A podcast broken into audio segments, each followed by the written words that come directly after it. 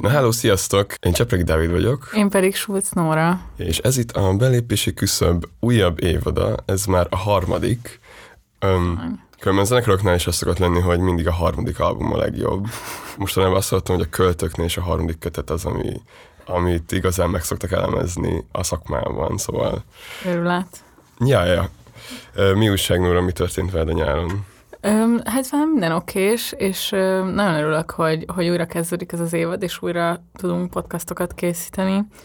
És ö, hát annak is nagyon örülök, hogy az első rész, amit, ö, amit meg tudunk osztani veletek, az igazából még a nyárból érkezik, vagy nem tudom. Kicsit nehéz elengedni ilyenkor mindig a jó időt, meg a vidám napokat. Balaton. Igen, és és hát igazából, ja, ez egy, már hogyha láttatok is az adás coveron, ez egy élő különkiadásunk volt. A Szikra nyári táborába hívtak meg minket, mint belépési küszöb. Persze, amúgy is ott lettünk volna, de, de megkértek minket, hogy próbáljuk meg ezt az élő podcastos formátumot, ami nekünk is új volt, és hát, hogy mondjam, ez valószínűleg valamennyire érződik is, de szerintem most így visszahallgatva én azt gondolom, hogy hm, tud valamennyi szórakoztató értékkel bírni, úgyhogy, úgyhogy remélem, hogy tetszeni fog nektek. Különben ehhez még gyorsan egy anekdota, hogy az, mikor én gimis voltam, akkor óriási dolog volt, hogy a Balázs, meg a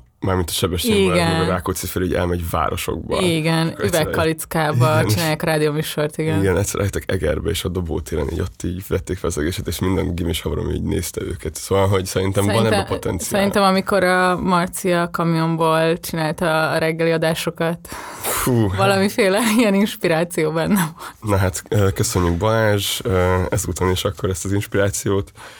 Ja, és szóval kicsit csak felvezetjük most igazából azt, hogy így miről beszéltünk az élő felvételen, és aztán engedjük, hogy meghallgassátok ezt a beszélgetést. Ugye, ahogy a Nóri mondta, ez a, ez a Szikrának volt a táborában, a nyári táborában, ez volt már a harmadik Szikra tábor nyáron, és ha bár azért a podcastben többször említjük azt, hogy nekünk milyen politikai elkötelezettségünk van a Szikrának a szervezetében, és hogy hogyan veszünk részt a Szikra munkájában, úgy gondoltuk, hogy egy érdemes ezt így külön kiemelni, hogy, hogy legyen egyfajta ilyen disclaimer, vagy egy ilyen egyértelmű vététel, hogy, hogy igen, igazából ez a podcast, és ez az egész projekt, ez bizonyos szempontból azt a fajta szellemiséget közvetíti, ami a szikrában van, vagy a szikránnak egyfajta szellemisége, és erről különben beszéltünk ott helyben is, de ami még talán így tartalmilag, vagy egy kicsit így kizumolva fontos maga az egész kontextusból az, hogy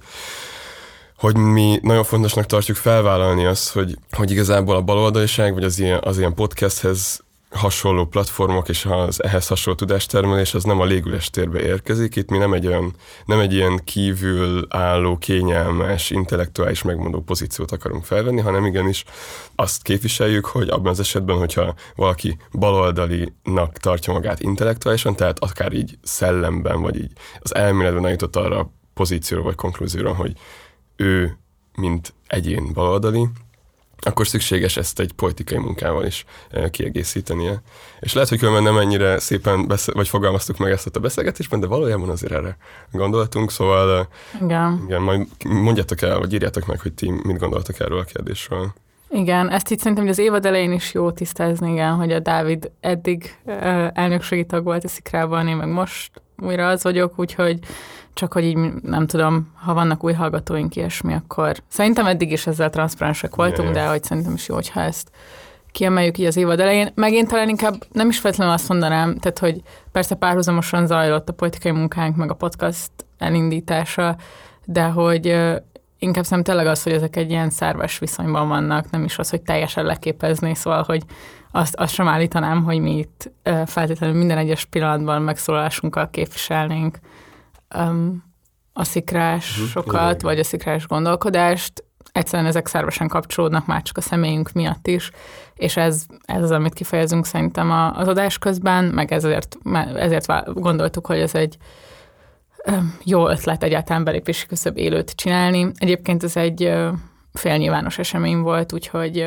nem is, nem is arról van szó, hogy ez csak a, a tagoknak lett volna elérhető, a TGM is ott ült egy darabig, de aztán elment. Tényleg? Nem, én szerintem már beült még a... Egy kicsit, pont azt, amikor, a, amikor az ukrán invázió, vagy az orosz Ja, hát szerintem indulnia kellett, nem? Ja, ja, ja, én is ezzel Nem tetszik, sőt, nem kell, szerintem nem kellett indulnia. Ja, ja. Igen. Ja, és igazából szerintem vezessük fel kicsit az adás témáit, csak hogy tudjátok, hogy mire számíthattok.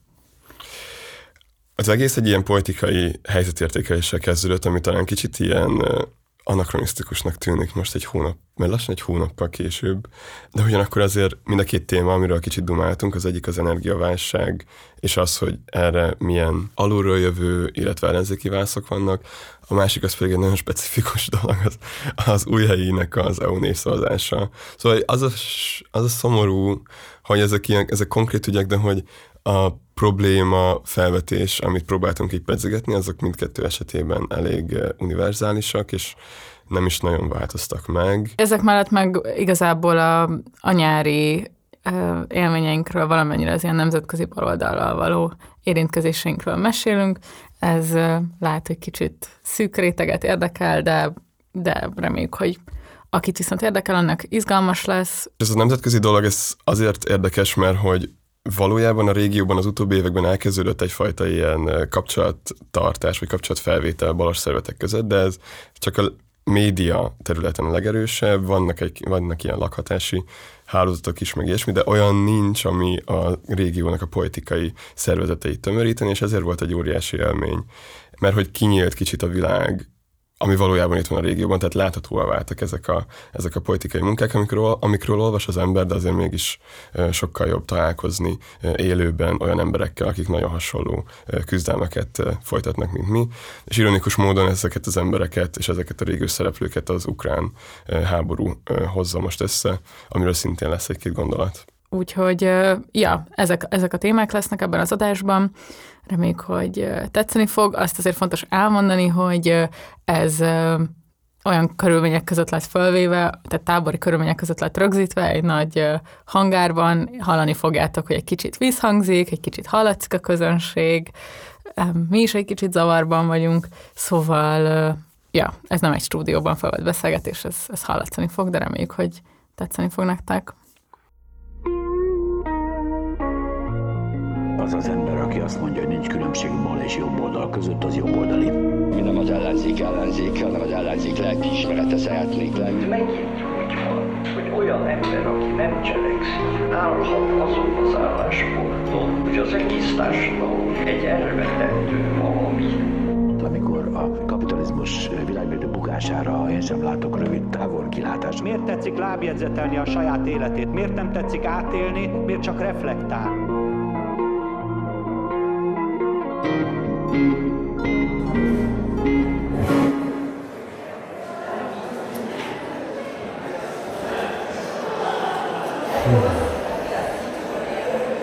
nagyjából ez Jó, az jó, a szerintem ez is el, ez most ilyen. Jó, amúgy persze. Mert mit, mit otthon berakod a podcastot a háttérbe, és közben más csinálsz. Igazából ki az, aki ül a podcast előtt, és hallgatja, senki. Mosogatni kell, meg takarítani is valamikor. Na jó. Hát nagyon köszönöm, hogy eljöttetek. Ez a, az első élő belépésünk a felvétel, olyan is lesz, de nagyon lelkesek vagyunk, és reméljük, hogy ez jó alkalom nektek is, hogy Fatérjétek, ha vannak kérdéseitek, meg beszélgessünk. Az elején most a Dáviddal fogunk egy kicsit ketten beszélgetni, de aztán megkértük a Csabát, hogy majd osszon nektek posztiteket, meg tollakat, és akkor megint megpróbálnánk ezt a módszert a kérdések begyűjtésére. Ö, Mi beszélgetni fogunk néhány témáról, de nem csak ezzel kapcsolatban, hanem az elmúlt két évad belépési küszöbéhez, ha vannak kérdéseitek, akkor tök szívesen válaszolunk, meg kommentek, minden, úgyhogy ez nagyon szuper lenne. Van annyi, ugye itt az egész formátumnak van egy olyan furcsasága, hogy mi egyszerre fogunk hozzátok beszélni, és ö, általatok megfogalmazott gondolatokra reagálni, és hát egy, egy hallgatói közönség, ez egy ilyen nagy masszához, amit mi sem látunk előre, mivel hogy ez az adás le fog menni, szóval hogy így elmondjuk azt, hogy hogyan kell elképzelni itt az atmoszférát, kik vannak itt, stb. Ugye most, amit így a hallgatóknak tudnia kell nagyjából, hogy az oktogonig áll a tömeg, és mindenki gyakorlatilag meg lesz Hát, tapsol, igen. meg újongás. Nem létező belépési küszöb bárcson mindenki. Szerencsére a hat párt jelöltjét most nem kellett felengednünk a színpadra. ja, úgyhogy, úgyhogy megpróbáljuk megtalálni az ilyen egészséges ö, egyensúlyt, vagy a közös nevezőt a, az itt jelenlévő közönség és a virtuális térben minket hallgatók között. Aztán, ha nem sikerül, akkor nem sikerül. Igen. Hát amúgy ezt most is elmondom, mint minden adás elején, hogy az adás leírásában megtaláltam minden fontos linket, köztük a Partizán támogatásához levőt, úgyhogy nagyon köszönjük, hogyha beszálltok a finanszírozásba, és uh, akkor viszont kezdjük is el, Dávid. Alapvetően két blokkra osztottuk a kettőnk közötti beszélgetést, és ö, nem meglepő, hogy az egyik egy kicsit egy ilyen politikai helyzetkép értékelése lesz. Ez a nyár, ez kicsit, kicsit más volt, mint a többi. Azért nem volt megsz... nem volt annyira az uborka szezon, hát egy annyira eseménytelen időszak, mint eddig. Ugye sok helyen elvették azt a, azt a közhelyé vált fogalmat, hogy ez egy forró nyár volt, amit majd talán egy forró ősz követ. És nekem először igazából az a kérdésem a Nórához, hogy hogyan értékeled ezt a helyzetet a baloldal szempontjából. Ugye itt több tüntetés is ö, szerveződött Budapesten, de hogy valójában a budapesti mozgások, a kormányintézkedések beleilleszkednek újra egy nagyobb politikai gazdaságtani összefüggésbe. Igen, mi- mindjárt a bonyolult dolgokról is, de hogy közben elfelejtettem elmondani az elején, hogy a Flejtorsinak és a Borány Dalmának a képei vannak mögöttünk. Nagyon köszönjük, hogy ezt a rendelkezésünkre bocsátották itt dekorációként. Illetve még azt is akartam mondani, hogy ugyan ingyen ebéd nincsen még mindig, aki végighallgatna minket, a végén egy kis snackre és uzsonnára is számíthat, úgyhogy ne tűnjetek el, meg ilyesmi, majd az Ampus ezt koordinálja a végén. El kellett mondanom még, bocsika. Szóval forró nyár, úgy sem, hogy na, nagyon furcsa így vissza. Ki kellett volna ezt próbálni, mert annyira furcsán hallom magam, szóval, Na, mindegy. Hát egyrészt szerintem, ami, miről akartunk beszélni a Dáviddal, az számomra az, hogy nagyon sokan kérdezték, hogy a véleményünket, így a katás tüntetésekről, nagyon sokan kérdezték, hogy akár mint szikrások miért nem aktivizálódtunk jobban, vagy mi a véleményünk ezekről, vagy nem tudom, engem nagyon sok ilyen kérdés megtalált. És alapvetően egy darabig így kínosan éreztem magam, hogy így nincsenek erős érzéseim egy olyan ügyel kapcsolatban, ami gyakorlatilag egyébként a- Fidesz elmúlt 13 évének, lassan 15-12 első olyan intézkedése, ha így nagyon belegondolok, amit tényleg úgymond a bőrömön érzek, vagy amit tényleg, mivel hogy én is hatáztam ezért, és hogy pont az az, hogy akkor miért nem tudok annyira ilyen ideges lenni, meg ilyesmi, vagy miért nem tudok teljes szívvel ott lenni, és ez egy darabig így zavart, aztán rájöttem, hogy hát azért, mert hogy azért ez ahogyan keretezve lett, azok által, akik beleálltak már az elején, azon nagyon nehéz volt menni baloldaliként. Tehát az, hogy pont, e- persze mindig nem lehet azt előre megmondani, hogy milyen ügy lesz az, amiből, amiből kipattannak a tiltakozások, legyen az egy buszjegy, vagy egy árnövelés, vagy stb. És hogy ezek mindig felhalmozódnak, ugye mindenhol ez van, de hogy mégiscsak azért akár a megélhetési válság, akár a nem tudom, energia árak terheinek egyre erősebb érzete így az embereknél, akár nem tudom, itt csomó példa volt már táborban, hogy mik azok, amik dühítőbbek, meg társadalmi válságot súlyosbítóbbak, mint ez a változás. És akkor így végül is erre jutottam, hogy hát igen, hogy ezért nem tudtam én se személyesen, vagy így, talán amiért így nehezebb volt így beleállni szervezetileg is akár, mert hogy nem is volt esély talán megteremteni ezt a fajta megélhetési válság keretezést, hiszen addigra már minden arról szólt, hogy a volt futárokkal, nem tudom kikkel, mi történik, és ebbe így szerintem elveszett egyszerűen a lehetőség ennek már az elej- elejétől fogva. Nem tudom, Arra mit gondolsz, Návi? Én eleinte ugye azt, hogy a hogy a futároknak a pozíciója az a jelenlegi ilyen munkaerő piacon mennyire kiszolgáltatott, az pont egy ilyen lehetőségként szolgált arra, mert az egész kata ellehetetlenítése, hogy különben más környező országokhoz hasonlóan a baloldal kezdjen valamit ezzel. Azonban tényleg, és amúgy ilyen, ilyen értelemben kicsit üdvözöltem is, mikor az ilyen MKKP-s tüntetések után megalakultak ezek gyakorlatilag önszerveződően. De hogy az a helyzet, hogy a, hogy a, nagyon sok példa igazolja azt, hogy a futárok megszervezése az egy rettenetesen nehéz és hosszú folyamat, és ugye nem szabad elfelejteni, és úgy nagyon kevés valós eredménnyel járunk, még akkor is, hogyha sikerül ez a szervezés, nagyon alacsony szervezettségi szintet tudnak elérni. És csak azért mondom ezt, mert hogy a, futárok azok csak egy kis részét képezték valójában ebből az érintettekből, de hogy még mindig ők voltak azok, akik között volt egyfajta ilyen kommunikáció. És ez szerintem nagyon érdekes volt megfigyelni, hogy Telegram csatornákon, Facebook csoportokban hogyan radikalizálódtak. És aztán végtére is pont az, az ilyen politika ellenességük, hogyan ítélte őket, hogy hogyan kerültek egy zsákutcás helyzetbe gyakorlatilag azonnal.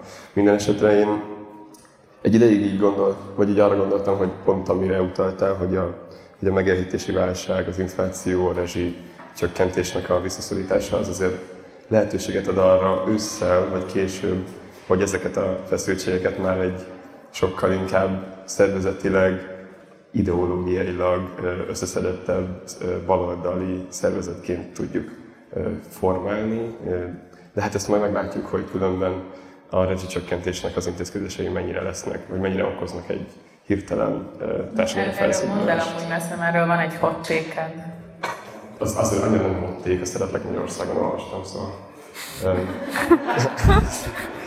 De azt szerintem közülünk nem sokan olvassák, úgyhogy ezért megoszthatnám.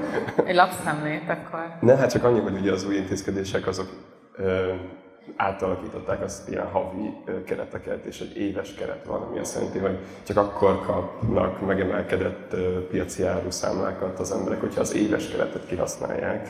Ezáltal nyilvánvalóan így ez az, az, az amit amúgy különben itt is tegnap, ma így néhányan így feltételeznek, hogy egyszerre majd szeptemberben mindenki megkapja ezeket a számlákat, az nem lesz, el fognak aprózódni ezek a, ezek a kis különben valójában a saját szubjektív életben, meg a család életében traumának számító élmények, amire eleinte azt gondoltuk, hogy egyszer fog megtörténni, és különben erre húzott lapot a mi hazánk is, ami azért megnyugtató, hogy, hogy, ezt, hogy ezt rosszul kalkulálták.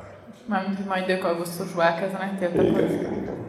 Igen, az annyira nem lesz túl erős. ja, hát de lesz egy leves, leves embernek is az anti, antikommunista tüntetése. Ja, igen, tüntetés a katatörvény és a kommunizmus ellen. de mindegy. És nem, de, de, de, ez, nagy, ez azért olyan, mintha egy mém lenne. Hát én nem mondtam, hogy nem az. A valóság. Na jó. Hát igen, és akkor szerintem, vagy amire így utáni próbáltam, az még talán az, hogy, hm, hogy az volt szerintem még egy kicsit ilyen nehéz, vagy irritáló, vagy nem tudom, hogy, hogy egy nagyon apró rész, egy nagyon nagy válsághelyzetnek, ami tényleg összetevődik globálisan is, akár a háborúból, akár az ilyen nagyhatalmi konfliktusokból, egyszerűen ehhez képest az ellenzék nem volt képes semmilyen módon beágyazni ezeket az intézkedéseket, akár e, egy ilyen nagyobb narratívába, és hogy szerintem ezért is volt nehéz így baloldaliként erre így nagyon így ráhangolódni, mert hogy egyszerűen a Fidesz volt még mindig az, ami mégiscsak elmesél valamit abból, hogy itt van, vannak nagyhatalmak, itt van politika Magyarországon, globálisan, itt vannak gazdasági érdekek, itt vannak olyan konfliktusok, amelyek folyamatosan újra rendezik ezeket az érdekszférákat, és hogy ezzel kapcsolatban nekem talán ez az egy másik ilyen legnagyobb hiányosságom, vagy amit szerintem még így ki kellene termelni, akár az az, hogy baloldalról is el legyenek mesélve ezek nem csak tanulmányokban, meg cikkekben, meg ilyesmi, hanem a politikai szereplők által.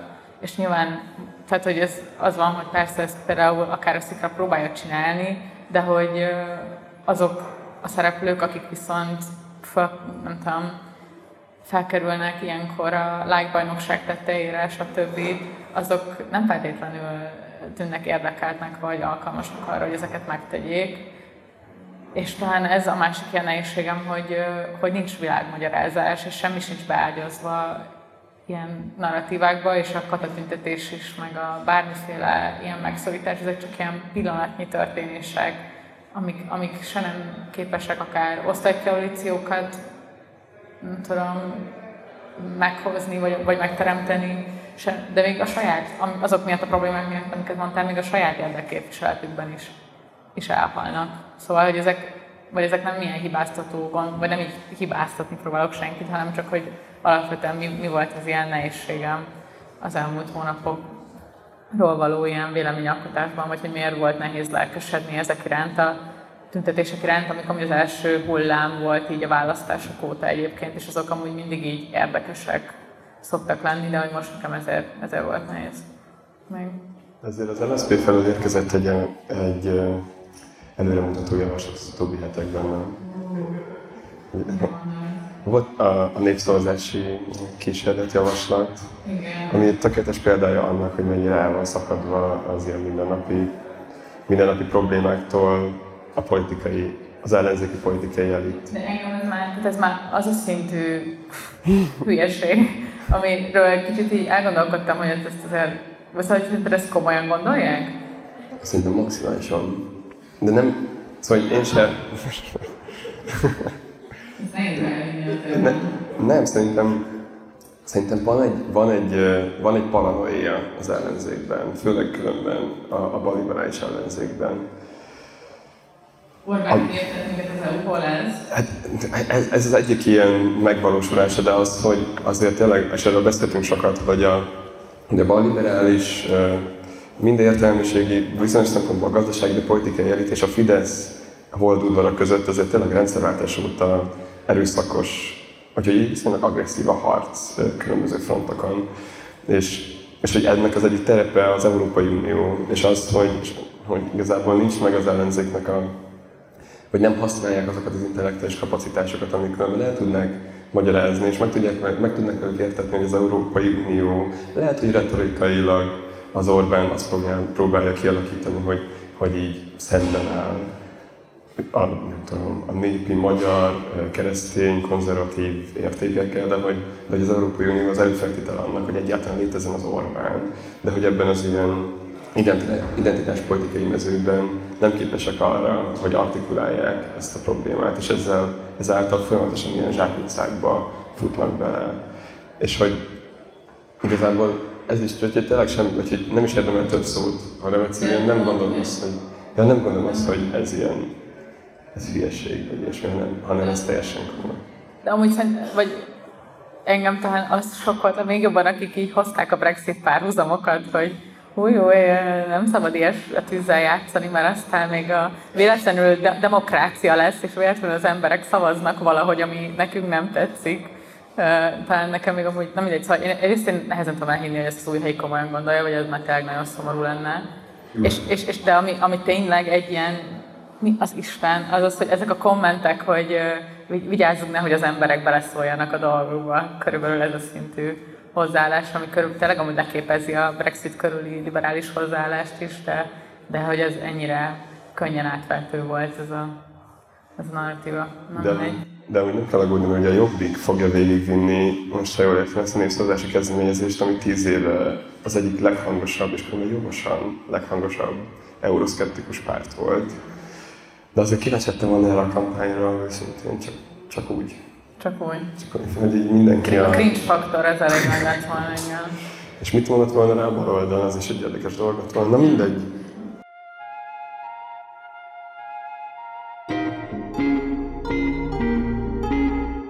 De amúgy szerintem jó, hogy Európáról beszélgettünk, mert hogy egyébként nyilvánvalóan nekünk is a horizontunkon folyamatosan fel van az, hogy mi történik a baloldallal máshol a kontinensen, és akkor szerintem át is elveszhetünk a másik nagy témánkra, ami az lenne, hogy a Dávid elmeséli az élményeit arról, hogy mit, mit, mit ismert meg az európai baloldalból a nyáron, meg majd, meg majd igyekszem én is kapcsolódni, de szerintem itt nagyon sok izgalmas tapasztalásod volt, és ez szerintem így itt a táborban is, meg az otthon, minket hallgatóknak is nagyon izgi lehet, úgyhogy amit gondolsz ebből, ezt megoszthatnád.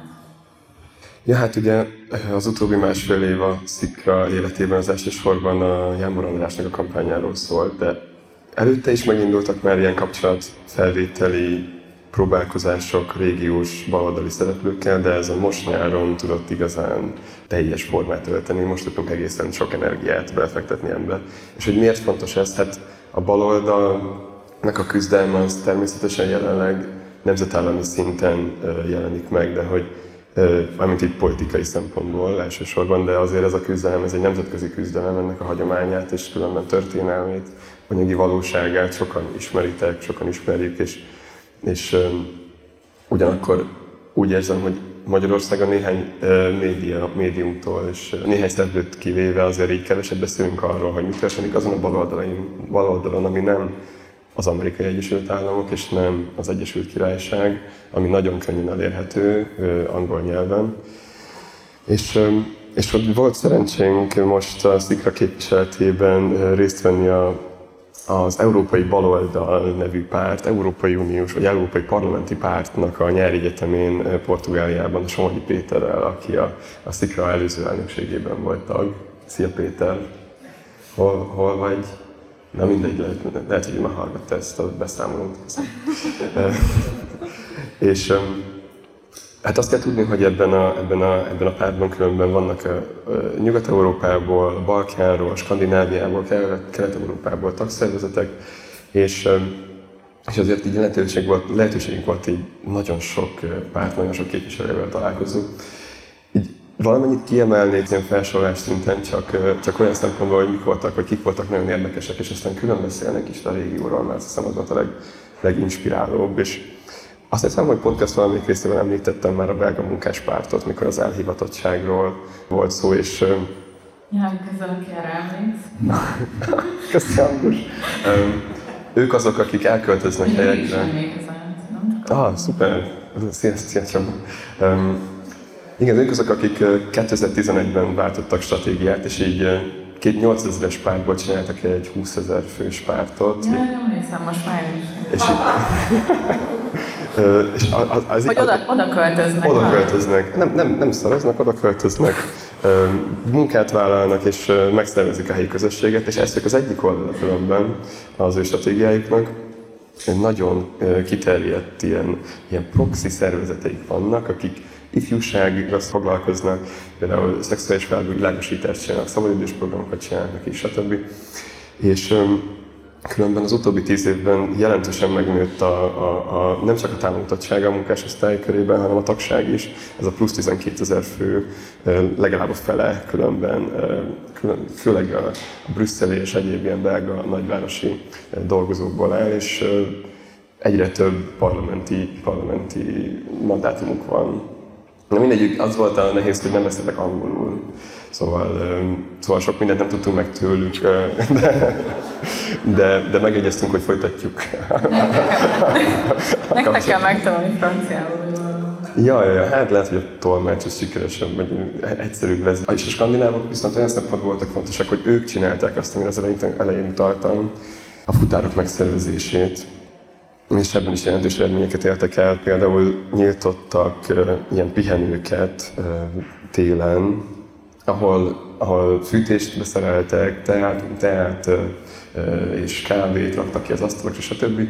És miközben ide a futárok betértek pihenni, így agitálták őket különböző szólapokkal, megkérdezték, hogy hol dolgoznak, ilyesmi. És volt egy ilyen taktikájuk, ami nem biztos, hogy költségvetési szempontból annyira szerencsés, hogy egyszerre rendeltek 30 helyről pizzát, és akkor így ez a 30 futár így kiment oda hozzájuk, és aztán mondták, hogy hát most most így... Jó, át, hogy, Jó, nem tudom, hogy mennyire sikerült indoktrinálni ezeket az embereket munka közben. Minden esetre próbálkozni lehet. De igen, és akkor azon túl, hogy különben taktikailag, meg ilyen módszerek szempontjából izgalmas dolgokról beszéltek, azért mégis az, hogy a, hogy az ő helyzetük baloldali szervezetekként a helyi politikai porondon az, az milyen, az, az nyilván nagyon eltérő volt a, a, a saját helyzetünkhöz képest, már olyan szempontból is, hogy ezek nem posztszocialista államok, ezeknek a, ezeknek a szereplőknek nem nagyon kell elszámolniuk azzal, hogy miért a vörös színű a, a pártlogójuk, stb. És ilyen értelemben sokkal izgalmasabb volt kelet-európaiakkal beszélgetni. Kifejezetten különben a, a lengyelek és a posztjugoszláv államok azok, ahol, ahol a baloldal az, az nagyon közel hozzánk, de mond, mond valami. Abszolút, vagy nekem is ez az élményem, hogy most volt szerencsém ilyen munka, munkaügyben Horvátországba utazni, ahol a Szecsko Horváttal beszélgettünk meg így arról, hogy ő milyen projekteket csinál, és éppen nagyon izgalmas volt, mert ott voltak ilyen nyugati balosok is pont, és nekem is ez volt az élményem, hogy egyszerűen a, a Stretchkóval, meg azzal azokkal a dilemmákkal, amikkel az ilyen posztjugoszláv baloldal szembesül, nyilvánvalóan ők egyébként sok szempontból egy sokkal jobb helyzetben vannak, de hogy sokkal inkább hasonlóak azok a stratégiai, szervezési, reprezentációs kérdések, azok szerintem nagyon erősen följönnek. Meg hát az is, hogy mit tudom én például Magyarországon is, akár mondjuk mi is úgy kerültünk be végül is a politikába, hogy ilyen municipalista utakon, és ott is egyébként Horvátországban is a municipalista stratégia az egyik, amit választotta ugye a Mozsamó, és, és hogy azt, hogy, hogy ezek a sikerek, ezek milyen, nem tudom, küzdelmekkel, meg nehézségekkel is járnak együtt. Ez számomra sokkal inkább egybevágott azzal, mint hogy amit akár az ilyen amerikai-brit arcok ilyen identitáspolitikai kérdései felmerülnek, úgyhogy ebben szerintem még nagyon sok munkánk van még, hogy ezeket a kapcsolatokat, amik lehet, hogy egyébként régebben jobban megvoltak, ezeket visszaépítsük, illetve hát igen, hogy egyszerűen kikerülve adott esetben azokat a nyugati szervezeteket, amik, amiken keresztül mondjuk ezek valamennyire szerveződnek, hogy tényleg közvetlen régiós kapcsolataink legyen, ezek szerintem most ebben egyre inkább engem is ez nagyon inspirált. Igen, hát ez volt igazából titkon a célunk, amikor kiutaztunk a Péterrel, hogy persze tök izgalmas az, hogy miben van a német linke, meg ilyesmi, de hogy azért valljuk be, teljesen más társadalmi politikai szituációban léteznek, és különben sok szempontból a céljaikkal se nagyon egyszerű azonosulni Kelet-Európában. Viszont tudtuk, hogy lesz egy csomó olyan kelet-európai ott, akik, akikkel már korábban sikerült kapcsolatot felvenni. Azt sem titok, hogy néhányan voltak kint Varsóban a lengyel Razennek a kongresszusán. Tehát az, a másik, amit tapasztaltunk Portugáliában, az az óriási törés van a kelet-nyugat között Ukrajnának az orosz inváziója kapcsán. És maga ez a kongresszus is erről szólt Varsóban, hogy, és a lengyel baloldal az utóbbi hónapokban ezért is szakadt el ezektől a nyugati erőszervezetektől jelentős mértékben, mert, a, mert egyszerűen a nyugati baloldal nagyon-nagyon sokszínű, vagy egy nagyon sokrétű okokra visszavezethetően képtelen arra, hogy konkrétan komolyan foglalkozzon az ukrajnai háborúnak a valóságával. És a razemesek, a lengyelek igazából ezt a fajta felelőtlenséget, ezt a bizonyos értelemben inkompetenciát elégelték meg. Mit jelent hogy nem képesek foglalkozni a valóságával? Ö, valószínűleg nem nagyon... Hát a, jellemző a nyugati baloldal részéről, hogy azonnal ö, a béke mellett állnak ki, feltétel nélkül béke. Ez a, ez a nyári egyetem is az volt a címe, hogy egy erős baloldal az imperialista háborúkkal szemben. Ahogy, amiről nagyon kevés szó volt, az maga a háború, és ami ugye nincsen, az az erős baloldal.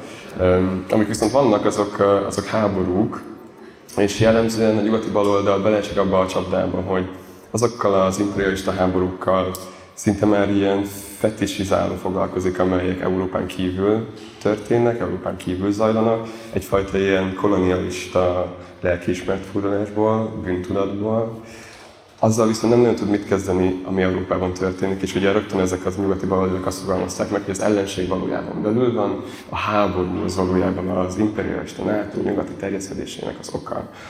Lehet elemezni különben azt, hogy ez a NATO nyugati terjeszkedése valójában, vagy bocsánat, keleti terjeszkedés, igen, nyugaton a keleti terjeszkedés. Hogy ez valójában hogy nézett ki, mennyire volt tudatos és mennyire volt egy balfasság. Nem, tudatos azt mondom, lehet ezt elemezni. de, hogy, de az, hogy, az, hogy amikor már történik a háború, akkor képtelenek meghallgatni különben az ukrán felkelésnek a baloldali szószólói, az egy, az számomra is megdöbbentő volt különben ezen a konferencián. Egyetlen egy ukrán meghívott volt, aki fel volt kérve egy panelbe. A panelnek a címe az volt, hogy fasizmus Európában, és az ő feladata az lett volna, hogy az ukrán fasizmussal beszéljem. És ő ezt így elmondta, hogy nagyon köszönjük a felkérést, de helyett ő inkább az orosz fasizmussal fog beszélni, és megpróbálja közvetíteni az ukrán felkelő, az, az ukrán felkelő baloldali szárnyának a, a, az üzenetét, különben van egy, van egy ilyen szervezet is, aki, akire utalak, ez a szociálni ruh, ők nem képviseltették magukat hivatalosan ezen a konferencián, viszont a Varsói kongresszuson ott voltak, és a mércén olvasható magyar nyelven Tarász Billőtől egy ilyen... Igen, igen, igen. És van még egy-két ilyen felület, a Commons és a Postman Media, amin, amin érdekes, érdemes őket követni angol nyelven. Minden esetre az ő legnagyobb kritikájuk az az, hogy, hogy a nyugat valójában és a nyugati baloldal nem tudatosan csinálja ezt, és ez a legszomorúbb, hogy annyira nem ismerik, annyira nem tudnak, és pont az ilyen hatalomtól való távolságuk miatt annyira nem tudnak érdemleges megállapításokat megfogalmazni a háborúról, hogy ezzel inkább csak kárt tesznek. Szóval, ja, ez, de mondd, bocs. Ne, szerintem ez nagyon izgult, még ha valamit szeretném hozzátenni nyugodtan. Csak azért, mert felelem a mikrofon. nem, nem, nem, ugye például érdekel az, hogy, hogy te így ebből mennyit tapasztaltál, ez elég sok ilyen nemzetközi médiát, az. Hát alapvetően szerintem én is azt látom, hogy különösebben ilyen, hát mit tudom, a Jacobinon jönnek le ukrán nem tudom, balosoktól mondjuk cikkek, meg ilyesmi, de hogy alapvetően én is azt látom, hogy, hogy na, azért egy eléggé rossz helyzetbe is került, főleg az ilyen angol száz baloldal, mert hogy alapvetően náluk az ilyen NATO kritika az, az az egyik alap, ilyen, nem tudom, identitásharcként is került. Tehát, hogy ez az egyik dolog, ami úgy érzik, hogy meg kell harcolniuk részben pont a 2000-es éveknek a, a be, vagy amit te is említettél, ilyen közelkelti beavatkozásai miatt. Um, szóval, hát talán ez, ez az, ami leleplezi azt, hogy mennyire fontos az, hogy mindig az adott pillanatra kell politikai válaszokat létrehozni, és nem beleragadni azokba az ilyen meglévő, akár policy, akár ideológiai pozíciókba, amik korábbi pillanatok és korábbi politikai nem tudom, harcoknak a válaszaként születtek meg. Nem? Szóval ez a, talán a, a politikai realitás, realitás érzék hiánya, ami megint ezekben megjelenik, de most ez tényleg már nagyon sokszor, nagyon sok mindenre ezt mondtam, szóval Hát igen. Ennyi, ennyi igazából nekem erről az érzésem. Meg lehet, hogy ez ilyen felesleges erkölcsvitattatásként, vagy ilyen hagyományőrzésként hangzik, de hogy az is, én azt is éreztem, hogy ezek a, a baloldali pártok belpolitikát csinálnak. Szóval amikor így utalok arra, hogy az ellenség belül van, ennek nyilván van egy ilyen a hidegháború alatt ennek volt egy elős relevanciája nyugati baloldali pártoknál, de hogy és ezek ezekben a hagyományokban ragadnak bele, hogy mondod, de hogy ugye például a Linke az így nyilván belpolitikailag határozza meg magát az SPD-vel szemben, um, a szociáldemokratákkal szemben, és, és, ebben, és ott vagyunk egy ilyen nemzetközi konferencián, és ebben nem tudunk kialakítani egy, egy ilyen internacionalista álláspontot. Mások is vannak a... Vannak, igen, az európai baloldal azért egy az elég... Az orosz állak, stb. ott tényleg konkrétan is úgy tűnnek, hogy vannak. Ja. ja. Igazából közben nem tudom, Csabi el tudod kezdeni begyűjteni a kérdéseket. Ja, ne ragadjunk lenni a témánál, különben e, nyilvánvalóan... Hogy... De szerintem ez tök fontos, vagy szerintem ez, ez számomra ez ilyen hiánypótló volt, amikor ezeket mesélted, meg hogy tényleg a, azzal kapcsolatban tudatosodnunk kell, hogy, hogy kik azok, akikkel valóban közös érdekeink vannak, és ez, ezek földrajzilag és különböző tőkéhez való viszonyokból jobban fakadnak, mint sem abból csak, hogy ki az, aki beáll egy vörös zászlós kép elé. Hát igen. Az, az, a, a szikán belül mindennapi dilemmáink például a, a létezett szocializmussal kapcsolatban, az ilyen emlékezett politikai, szimbolikai e, e, problémákkal kapcsolatban rögtön e, hallgatófülekre találtak a, a, a kelet-európai baloldal való beszélgetésekben, és nagyon inspiráló volt, hogy ilyen félszavakból megértjük egymást. A szerbeknél, a szerbekkel volt a legjobb beszélgetni, ott olyan szempontból más a helyzet, hogy ott, ott például a rendőrség az sokkal erőszakosabban lép fel, még a nálunk kisebb szervezetekkel szemben is az ilyen utcai ö, ö, eseményeken. Bizonyos szempontból ebből is tudnak erősödni ezek a, ezek a szervezetek, de ja, Ott különben voltak ilyen inspiráló példák, hogy egy dél-koreai gyárban a, a, nem ez az inspiráló, hanem az, amit csinált rá a Solidarność nevű szervezet. A gyárosok így azt ajánlották a, a nőknek, akiknek nem volt ideje kimenni WC-re, hogy akkor használják bejánkát. És ez a Solidarność nevű szervezet beszökött ezekbe az üzemekbe, és így kimenekített melósokat. Különben ezek jellemzően dél-koreai dolgozók voltak ráadásul. És ezzel csak azt akartam mondani, hogy van, van, van terep és van lehetőség Kelet-Európában is ilyen sokkal akcionalistább, sokkal merészebb, politikailag bátrabb, közvetlen politikai cselekvésre. És, és ez, ezekről beszélgettünk az utóbbi időben, hogy a következő hónapokban talán, talán erre lehet tér Magyarországon is. Na én alapvetően most már csak itt gurulok ezekkel a gondolatokkal, mindjárt felolvasom az egyszer.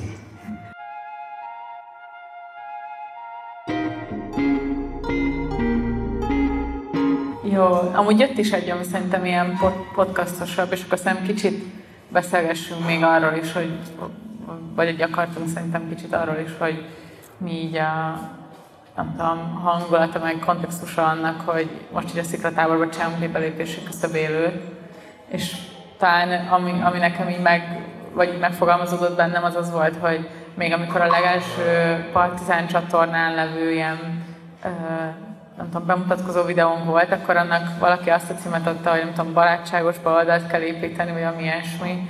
És emlékszem, a Dáviddal teljesen kikészültünk ezen, hogy úristen, ebből mekkora nem tudom, fölzúdulás lesz, és lett is. De hogy most mióta itt vagyunk, nem tudom, pár napja Bodajkon, így azon alkottam, hogy amúgy persze ez ilyen kényelmetlen volt egy csomó ideig, de hogy Jézusom, hogy valahol amúgy így sikerült, vagy nem. Szóval, hogy tényleg ennél ilyen barátságosabb rendezvények, meg amik tényleg intellektuálisan is, meg politikai liga is stimuláló, meg egyszerűen mutat valahová, ami nem egymásnak a, a vagy ami nem a cinizmus, meg a nem a lehúzás, meg ilyesmi. Ebben, ebben azért azt érzem, hogy a, végül is valamit mégis csak eltalált ez a, ez a bemutatkozós videónak a címe, és most már nem érzem magam olyan kényelmetlenül tőle. Ezt akartam azt hiszem elmondani. És, és akkor, igen, ezt, mond, mond. Ezt időzzünk el egy kicsit azért, szóval igen, a, nem, nem, nem, azért is, mert hogy egy, kicsit azért az van, hogy nyilván ezt a bevezetőbe akartak elmondani. Igen, igen. Elképesztően izgulunk. Meg ez, az elején nagyon rossz volt még a hang, hanghelyzet, tényleg, ez, ez sajnálom, hogy ez volt, de ez igen, az elején erről beszélni, bocsi. Azért is, mert hogy nem tudjuk, hogy hogy, de hogy valahogy ki akartuk fejezni azt, hogy, hogy azért ez a podcast sem a levegőben lóg. Tehát, hogy a, az, amit az a fajta szellemiség, amit képviselünk ezekben a beszélgetésekben, a meghívottainkkal, egymással, különböző ilyen kísérleti epizódokkal, az mind az, amit szeretnénk reprezentálni a szikrából a külvilág felé. És, és ezek nem mi vagyunk, hanem ezek mi vagyunk. nem mi ketten, hanem mi, mi mint közösség, mi mint szervezet. Szóval, szóval nagyon fura lenne azt mondani, hogy köszönjük, mert azt tanultam a szakszereti szervezőktől, hogy ezt nem szabad így mondani, mert nem motivált titeket arra, hogy dolgozzunk. hát meg, hogy nem szívességet tesznek az emberek, hanem valójában magukért cselekszenek, amikor beszállnak politikai szervezetekben. És egyébként egy tök jó, vagy ez az egyik keresés is kapcsolódik, hogy volt egy olyan részünk nemrég, ami szerintem elég nagyot ment ami az ilyen szélső jobboldali vagy jobboldali múltal rendelkező balos, alapvetően szikratagokat kérdeztünk meg igazából, és, és az, ez az egyik kérdés, hogy, hogy gondolkodtunk azon, hogy így más embereknek a történeteit mutassuk meg műsorban, meg hogy erre használjuk ezt a platformot, és hogy hát abszolút, vagy hogy ezzel amúgy most szerintem elkezdtünk azért kísérletezni, és szerintem az is um, vagy egy nagyon izgalmas volt, meg pont ezzel játszik végül is, hogy itt alapvetően egy politikai közösség van, ami, ami kitermel gondolatokat, meg élményeket, és amik így beágyazódnak, hogy, ezek nem, hogy ez nem csak content, hanem végül is be van ágyazva egy, egy folyamatos együttlétben, meg közös munkába, amitől szerintem így azért kap egy ilyen plusz értéket, vagy, vagy nem tudom, dinamikája azért szerintem kicsit más, mint hogyha csak simán szerepeltetünk embereket, Szóval én például ezt érzem, hogy számomra az így nagyon fontos, hogy általában akik jönnek vendégek is, azok nem, nem csak úgy random jönnek, hanem hogy bár, például amikor, mit tudom én mondjuk, szerintem az egyik ilyen leg, olyan, olyan vendégünk, mondjuk semmi személyes viszonyom nem volt, azelőtt, hogy elhívtuk, az mondjuk a Holly volt, akivel tényleg semmi személyes viszonyunk nem volt előtt, csak így elhívtuk, de hogy az is beágyazódott egy, egy olyan kontextusba, hogy mi, meg így a barátaink, meg ilyesmi, beszéltünk róla, meg foglalkoztunk vele, és hogy ezt szerintem azért nálunk kicsit van, hogy, hogy ez nem egy ilyen neutrális, nem interjúkat készítünk csak random, vagy ami fontos, vagy nem szocioriportokat készítünk, amik nem jelenti azt, hogy ezek ne lennének fontosak, meg mondjuk a saját munkámban valamennyire csinál, vagy kell is ilyesmiken gondolkodnom, de hogy pont a belépési küszöbnek szerintem ez a része, hogy, hogy beágyazottak legyenek azok a tartalmak, amik készülnek. A mi életünkbe, a, a közösségünk életébe azt szerintem egy, vagy egy szempont, ha akár mondjuk nem is mondtuk még eddig feltétlenül így ki, de szerintem bennem ez legalábbis meg volt. Úgyhogy ezeken szerintem gondolkodunk, de hogy, hogy nem biztos, hogy ez a mi feladatunk. Talán nem akarom ledobni magunkról, de erről ez jutott eszembe. És a meghívottakra meg csak annyit, hogy, hogy most nyáron akartam különben írni egy ilyet, hogy, hogy én mit tanultam ezekből az epizódokból, mert hogy, bocsi, mert hogy, mert hogy amikor én ezeket csinálom, akkor úgy azt, vagy az az egyik ilyen célom, hogy amúgy ez a tudás, amit ott így felhalmozunk, például Renátóval való beszélgetés, a Meleg Attilával való nagyon inspiráló beszélgetés, a Pinka Szandrás, stb. És nagyon sok vendégünk volt, ugye Ébermárk, és ráadásul még a mozgalomtagja is, hogy ez a tudás legyen közös tudás, úgyhogy mi tudatosan használjuk ezeket a, ezeket a tudáselemeket, és közben ez legyen nyilvános tudás is, amire lehet hivatkozni a jelen időben is hosszú távon is, szóval és, és szerintem azt, hogy szikrásra bevontunk az epizódban, az kifejezetten, kifejezetten azt a szellemiséget mutatta, amiről beszéltem az elején. Na, erre mi van írva? Nem, gondoltam, hogy ez a baloldalas, ez, ez ideig. Hogyan? hogy, hogy hogyan határozzátok meg a baloldaliságotokat, hogyan változott az elmúlt években.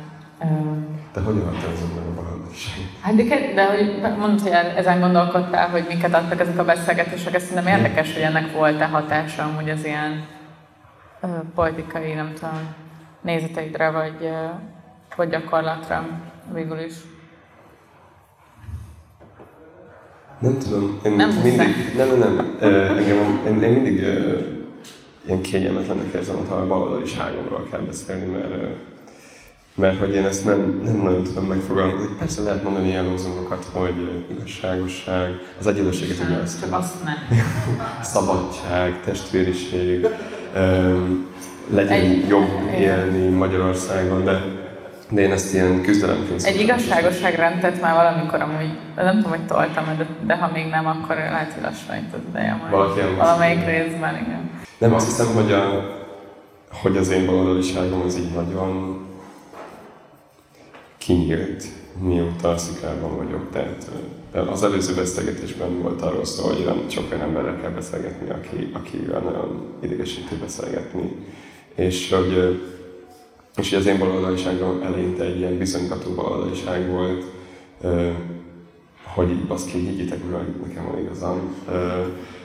Mostanra viszont egy sokkal nyitottabb a valóság, hogy én ismerjem meg másoknak az igazát, és abból egy ilyen masszádjúra tudjunk előre menni. Szóval szerintem ez egy ilyen küzd, nekem egy ilyen küzdelem. És az, hogy ez, tehát nekem így konkrét tapasztalatok is ezt, a, ezt a, kicsit ilyen dühös vagyok, és ezt próbálom felhasználni, vagy ezt próbálom instrumentalizálni politikailag.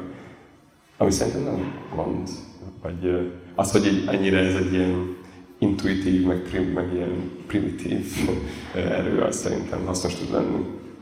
Intellektuálisan rengeteget tanultam, hogy, hogy, hogy jobban megértsem azt, hogy merre tovább. Nem tudom, hogy volt-e bármi értelme. Szerintem igen. Um, hát, ja, én, én azért érzem magamon a, nem tudom, Szóval az ilyen nagyon naív lelkesedésnek, meg, meg csak tenni akarásnak valamennyire van egy kopása alapvetően azért is, mert nyilvánvalóan a, nagyon sokszor, akikkel beszélgetünk, mindig a nehézségeinknek egy újabb szintjét vagy terét is hallja meg az ember, de hogy szerintem egyrészt arra is próbálunk figyelni, hogy mindig megtaláljuk akár a cselekvésnek, meg az érdekképviseletnek is a nem tudom, helyeit, vagy ahonnan, ahonnan lehet, ki lehetne indulni, és tényleg ezt a fajta marxista alapvetést képviselni, hogy a változásnak a, a magja az a, az a jelen való világból lesz, és nem pedig valamiféle elképzelt új entitás vagy, vagy elmélet alapján. Szóval ebben azért szerintem a, az ilyen podcast adásokban, amiket, amiket készítettünk, szerintem erre vannak példák, meg ezekre próbálok én is így emlékezni. De hát nyilván egyébként mondjuk, ha valaki meghallgatja, nem tudom, az április harmadika előtti utolsó adásunkat, meg nem tudom, tehát, hogy így nagyon tudunk idegesek lenni, meg nagyon tudjuk akarni leváltani a kormányt, meg ilyesmi, de hogy közben meg ott is végül is azért a, a valóság érzékelésünk mindig ezt egy ilyen, nem tudom, zárójelbe, vagy nem is zárójelbe teszi, de hogy valahogy idézőjelbe teszi, hogy hát igen, de hogy közben meg mégiscsak valójában egymásra vagyunk utalva, és, és nagyon sokáig nem tudunk olyan olyan módon meghatározni politikai pozíciót, hogy az valójában egy hatalomra, vagy a hatalom által definiált pozíció legyen mindig valamiféle, amit a tégem is mondott így, nem, tudom, nem sokkal ezelőtt, hogy valójában a gyengeségből kell uh, mégiscsak erőt meríteni. Úgyhogy ez, ez azért számomra egyre inkább beütött azért az elmúlt két évben is, vagy ahhoz képest, amikor mondjuk nem tudom, azt gondoltam, hogy baloldali politikát kell csinálni, és ezt szerintem azért valamennyire érződik is. Ja, de hogy szóval hogy nekem például a, hogy így, hogy beszéltünk erről barátságos baloldalról, bármennyire hanghozzon ez hülyén, de most már nagyon is közelinek. A normi baloldal volt különben, azt az az eredeti, az eredeti fogalom, normik. Tehát, hogy engem például mindig elképesztően idegesített az, és ez lehet, hogy ilyen nagyon hülyén fog hangozni, az, hogy, hogy egy ilyen intellektuális pozícióból fogalmazunk meg ilyen kívánatos politikai célokat. Yeah. És ráadásul ezeknek Mint a politi- az igazságosság. és ráadásul a politika szubjektumát, tehát az embereket, akikről beszélünk, azokkal így annyira nem is foglalkozunk, hanem csak így elvárjuk, hogy értsenek velünk egyet. És hogy ezért van bennem egy ilyen dac, azt hiszem, vagy frusztráció sokszor, ami érezhető talán a beszélgetésekben is, meg, meg itt a tábor most elég az volt, hogy azért az ilyen maradó értelmiséggel szemben nem azért, mert nem gondolom fontosnak a teljesítményt, hanem azért, mert egy olyan történelmi szituációban vagyunk, ahol, ahol tényleg el van szakadva ez a kettő egymástól, és hogy számomra azok a leginspirálóbb beszélgetések, ahol, ahol a kettő egyesítésére valós, valós törekvés van. Sokszor nagyon nehéz nyilvánvalóan, de hogy törekvés és a szándék meg legyen szerintem elképesztően fontos, és, és azt mondom, ezekből tanultam a legtöbbet, és ezekből épülünk a legtöbbet. Nem eltagadva azt, hogy, hogy, a, hogy a rendszer működésnek az elemzése elképesztően fontos, de különben ezt az elemzést is úgy lehet csak megcsinálni, hogyha az egész része egy, egy folyamatnak, egy célnak, egy közösségnek. Ja, egyébként itt kedvenc könyveket is kérdezek, meg nagyon vicces, mindig könyveket kérdeznek tőlünk. De... Igen, Dávid csak sorozatokat néz.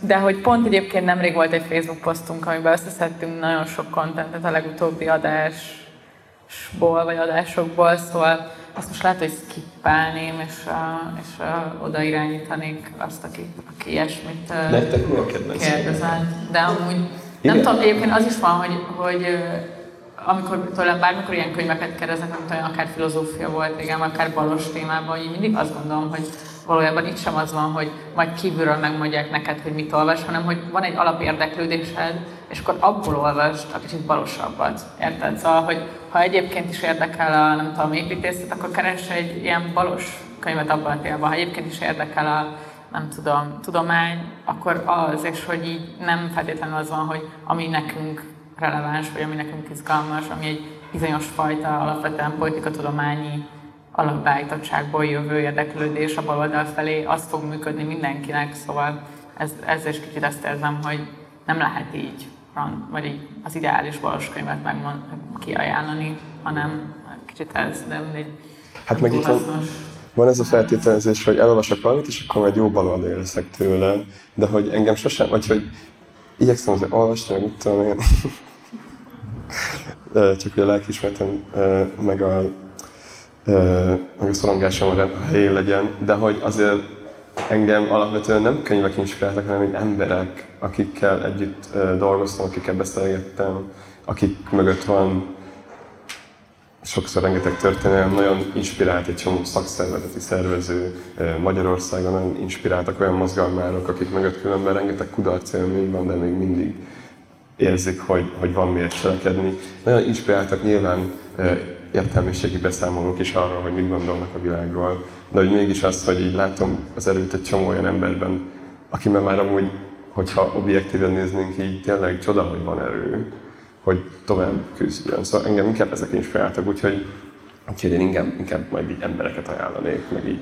És amúgy ezek az emberek ott vannak a családjainkban, ott vannak az utcán is, úgyhogy rájuk is, rájuk, rájuk figyelnék, talán még jobban, hiszem az, abból egy csomó energiát lehet szerezni. Tudom, hogy ez nem demagógan hangzik, de hogy mégis. Ja, és akkor van még két kelet-európás, amit most válogattam. Az egyik írta az Orsi, hogy, hogy a, a szlovén Levicánál is például ilyen tanulságos eset van azzal kapcsolatban, hogy ők, ők egy ilyen zsákutcában navigálták magukat, elveszítették a szavazóik majdnem felét idén, amiatt, mert elmentek ilyen identitáspolitikai irányba, úgyhogy én ezt sajnos nem ismerem ezt az esetet mélyebben, de akit érdekel, akkor keresse meg az. Uh, nagyon szomorúnak hangzik, hogy elveszítették a szavazóik felét. Szegények. Ja, de amúgy sok ilyen, szóval, hogy bizonyos szempontból nyilván könnyebb helyzetük van, de azért van könnyebb helyzetük, mert hogy az ilyen emlékezetpolitikai oldalról az ilyen baloldali szimbólumoknak sokkal nagyobb a befogadó bázis, mint Magyarországon. Tehát amíg az iszlám itt nem tudom, országosan tízezer szavazatot tud összeszedni a kádári nosztalgiából, addig a titó nosztalgia azért, hát amúgy különben nem véletlenül, de hogy így több ember tud megmozgatni a posztjugoszláv államokban. És aztán, hogy mi a következő lépés, azt már nehezen találják meg. És a másik kérdés az, hogy az az, hogy van egy jó amúgy példa. csak a titóról jut eszembe, hogy Na. amúgy a Szrecskó elvitt minket a barlanghoz, amiben a Tito, ahonnan irányította a Tito a partizán mozgalmat a második világháború vége felé ezen a szigeten, és... Voltak ilyen barlangfirkák? Hogy mit csinál? Ilyen rajzok? Uh, hát nem, nem, de, de uh, hát ki volt írva, hogy ez itt Druk Tito barlangja, um, ami azt jelenti, hogy elvtárs, amúgy, szóval nem, igen. És, de állítólag a kutyájának is volt ott egy külön ilyen fekhelye, meg az egész amúgy egész ilyen otthonosnak tűnt, szóval. Közben azóta már így googlizgattam párat, és vannak ilyen fotók, hogy ott sakkozik, meg ilyesmi, szóval, és így nevetgél, tudod, így elképzeled, hogy milyen lehetett a partizán mozgalom 44-ben, így nem azt képzeled, hogy ülnek a saktábla felett és nevetgélnek, de ilyen is volt. Ja. Ja, és hogy, és hogy azt, hogy ezt hogyan tudják meghaladni, hogy van-e jó emlékezet, van-e jó példa arra, hogy, hogy meghaladják ezt az emlékezet politikai csapdát Kelet-Európában szerintem nincs jó példa, vagy én nem ismerek, vannak kísérletek, de hogy, de hogy valahogy mégis. De van az, van az egyik oldalon, hogy, hogy akkor jó, maximum ki a vörös csillagot, és akkor érjünk el 10%-ot ezzel az esztétikával. Van a másik oldal, ami pedig, aki akkor vegyük át az ilyen identitáspolitikai elemeket, és valahol ez működik Lengyelországban, például, ahol így azért szélesebb középosztály van, amik szélesebb része progresszív, ott azért ez, ez egy működőképes dolog. És vannak inspiráló dolgok szerintem arra, hogy, hogy ilyen pártok hogyan vesznek részt a szakszervezeti szervezésben. Például a Mozsemúrnál ez egy ilyen nagyon korán alapvetés volt, hogy mielőtt elkezdenek, vagy ilyen városi szinten kijelölni ezt a célt, hogy akkor ők polgármesterek lesznek, vagy ők polgármester lesz a Tomasevics. Először így megpróbáltak szakszervezetekkel úgy együttműködni, hogy velük dolgoznak, őket szervezik, és ez egyfajta ilyen bázis, természetes bázist adott nekik, de, az, hogy, de hogy ez nem válaszolta meg az emlékezett politikai kérdéseket. Valószínűleg a posztszocialista állapotnak a, a megszüntetése, amiről sokat beszélnek most ugye az ukrán háború kapcsán, az nem egy olyan dolog, amit a baloldal fog elérni. Hát ja, de amúgy szerintem azért biztos vannak olyan, azért én egyébként még ezen gondolkozom, hogy amikor ezek felmerülnek az, az elvtársazás, a, nem tudom, egyáltalán a viszonyunk így a, akár a kádárrendszerhez, hogy szerintem van egy csomó ilyen alapvetően játékos, meg művészeti, meg, meg avantgárd használata ezeknek, és hogy én azt is gondolom, hogy nem is biztos, hogy ez egyáltalán a politika szférájából fog jönni, hanem ez tényleg a- az emlékezett politika az a kultúrából tud építkezni, és hát most is látjuk, hogy amikor csak a politika próbálja azt létrehozni, akár mondjuk a NER esetében, akkor az azért mennyire nehézkes, hogyha ennek nincsenek feltétlenül minőségi, organikus formái. Tehát Jó. azt gondolom, hogy ha lesz, ha, ha, és van is már valamennyire, sőt, mindegy, szóval, hogy van minőségi baloldali kultúra, alapvetően az tudja irányítani azt, hogy az emlékezett politikai viszony is kiegyensúlyozottabb, meg, meg egyszerűbb legyen. Ilyenben bízok legalábbis.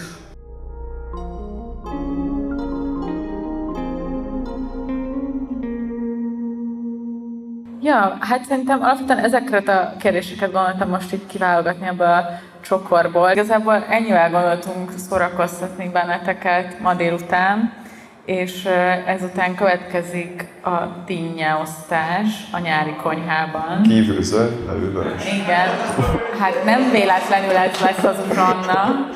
Uh, igen, hogyha ezt talán még elárultam, hogy amikor a Szikra mozgalom nevét castingoltuk, akkor nagyon szoros volt, hogy a görög dinnye bekerüljön valahogy a névbe. Ez, ez egyszerűen majdnem így esett, úgyhogy Képzeljétek el. Úgyhogy a mozgalom életében erre néha ilyen utalásokat találtok. Na mindegy. MZP-t megtolja a görög dinnye mozgalom. Hát ez jó lett volna. Na jó, akkor köszi nagyon, érezzétek jól magatokat ma este, és gyertek vissza uzsonna